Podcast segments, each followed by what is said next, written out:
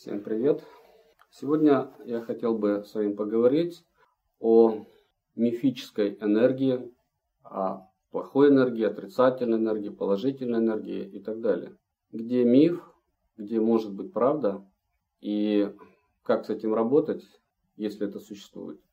Ну, а, во-первых, следует разделить такие вещи, как физическая энергия, энергия вашего тела, это сила, мощь, гибкость, вашей скелетно-мышечной системы. Это одна вещь. Другая часть – это интеллектуальная энергия. Это острота мышления, это интеллект, умение размышлять. Назовем это интеллектуальной энергией. Третье – это эмоциональная энергия. Или спокойствие, или, наоборот, умение привести себя в возбужденное состояние. Это сила духа.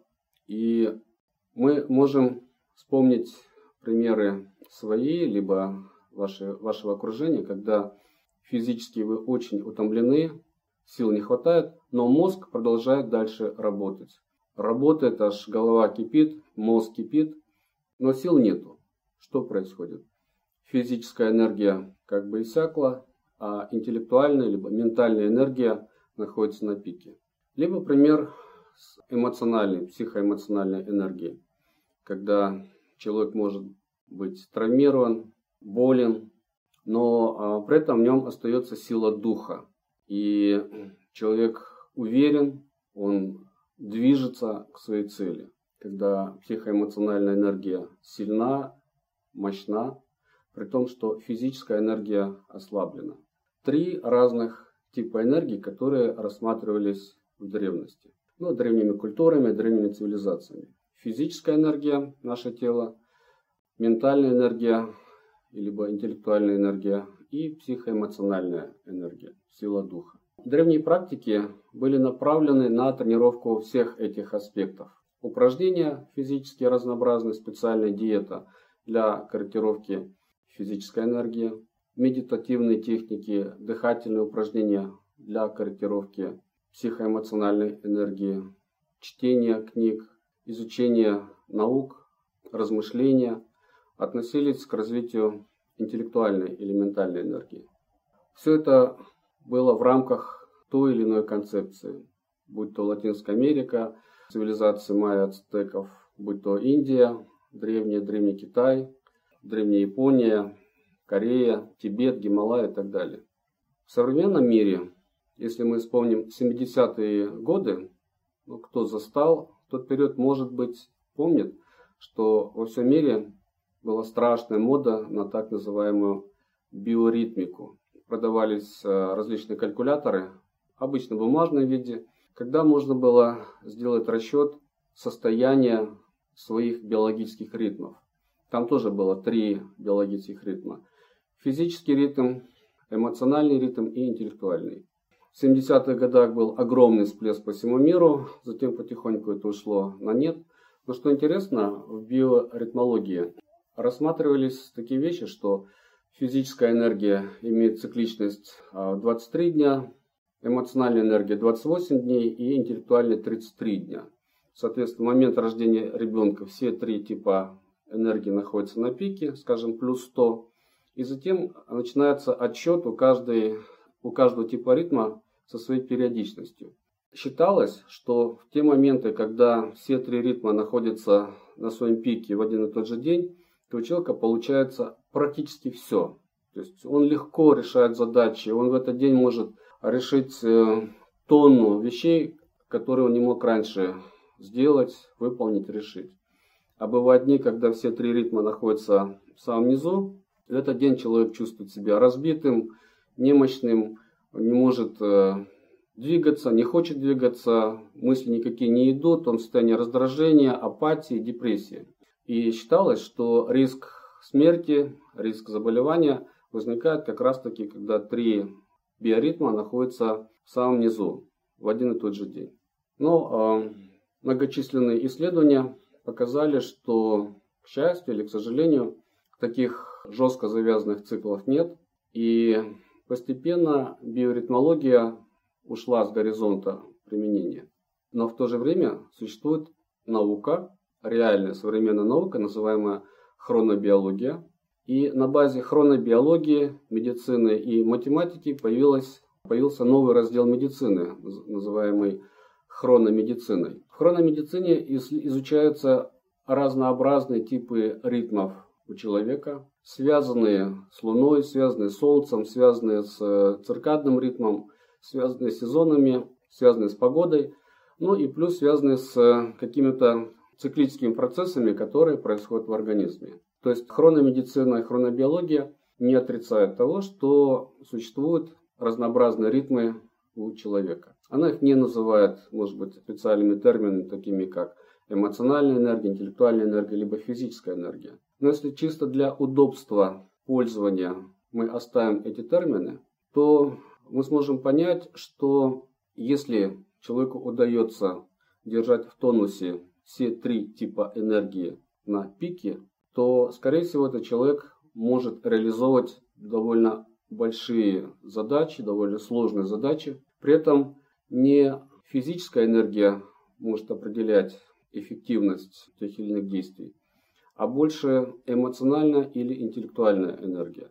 Мы знаем много разнообразных поговорок, типа «сила есть, ума не надо», «в здоровом теле здоровый дух» и так далее. То есть задача человека, который стремится поднять, повысить свою эффективность, улучшить свое качество жизни, у него возникает задача, каким образом синхронизировать эти три энергии, каким образом поднять их тонус. Если мы условно предположим, что есть некая нейтральная линия, скажем, позиция 0, и есть позиция минус, позиция плюс. Каким образом нам поднять все три типа энергии в позиции плюс, и чтобы это находилось более или менее долгий период, и мы могли управлять самостоятельно, когда нам нужно тонизировать себя, чтобы наш мозг работал максимально эффективно, чтобы наши эмоции были контролируемы и наше тело позволяло выполнять разнообразные задачи. То есть мы понимаем, что делая упражнения, делая пробежки, делая зарядку, бассейн, спортзал, мы каким-то образом поддерживаем в той или иной мере, хорошо или плохо, состояние физического тела, некую физическую энергию. Когда мы учимся, не просто заучиваем материал, чтобы сдать предмет, сдать экзамен, а когда мы реально учимся, когда мы реально размышляем, когда у нас есть острота ума, то это развитие интеллектуальной энергии. И мы знаем, что в современном мире такие болезни, как рассеянный склероз, болезнь Альцгеймера, которые неизлечимы, но а, врачи рекомендуют, чтобы как-то отсрочить появление этих заболеваний, это работа мозга. Чем старше мы становимся, тем больше нагрузка интеллектуальная должна быть. Будь то сканворды, изучение новых языков, изучение новых э, дисциплин, наук и так далее. Развитие психоэмоциональной энергии, к сожалению, страдает, на мой взгляд, больше всего в современном мире. Поэтому появляются такие вещи, как mindfulness программы, становятся более популярны тренировки по медитации, аутогенная тренировка, имага тренинг и так далее. И все равно, несмотря на развитие этих вещей, на мой взгляд, происходит следующее. Люди более или менее научились развивать свое тело, либо ухаживать за ним. Кто-то пытается применять таблетки, биологически активные добавки, кто-то через физкультуру, либо через диету. Чем старше мы становимся, почему-то тем меньше мы учимся, в голову попадает информационный шум и просто информационный мусор из интернета, из телевидения, радио, газет, журналов и так далее. Не происходит развитие остроты мышления. Человек прекращает размышлять, и критическое мышление у него уходит в небытие. Еще меньше я замечал, чтобы люди пытались тренировать и управлять своими эмоциями. Типа, сделай глубокий вдох, сделай глубокий выдох, сдержи дыхание и так далее. Это лишь жалкая попытка как-то воздействовать на психоэмоциональный стресс. Так же, как люди ухаживают за своими зубами, скажем, дважды в день чистят зубы, ходят к стоматологу, гораздо меньше людей ходят к психотерапевтам, психологам или занимаются медитативной техникой. А мне кажется, что сегодня, если у человека есть вызовы, если он сам перед собой ставит какие-то цели, то в рамках достижения этих целей должны быть инструменты. методологии, подходы того, как научиться управлять своим телом, эмоциями, своим интеллектом. Мы с вами, я надеюсь, что мы с вами все начали 90-дневную программу физической тренировки. Кто еще не начал, я вам предлагаю подключиться. Упражнения несложные, длятся они ровно 90 дней. Время выполнения 30-40 минут. Вы выбираете сами, когда вам удобно это делать. При этом не используя мифы, не используя сказки, не используя всякие талисманы, амулеты и прочие заклинания, ну, всяческий бред.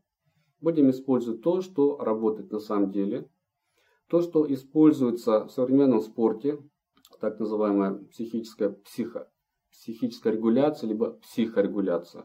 Мы посмотрим, как можно входить в так называемое ИСС, то есть измененное состояние сознания, то, что практиковалось или практикуется сейчас э, в восточных единоборствах. Мы будем опираться с вами на современную нейрофизиологию, нейропсихологию, на психологию, для того, чтобы э, разделить сказки, мифы от того, что на самом деле работает, то, что доказуемо, то, что применяется, как я сказал, и в медицине, и в спорте, ну и для военных целей. Будем на связи. Всем пока. thank you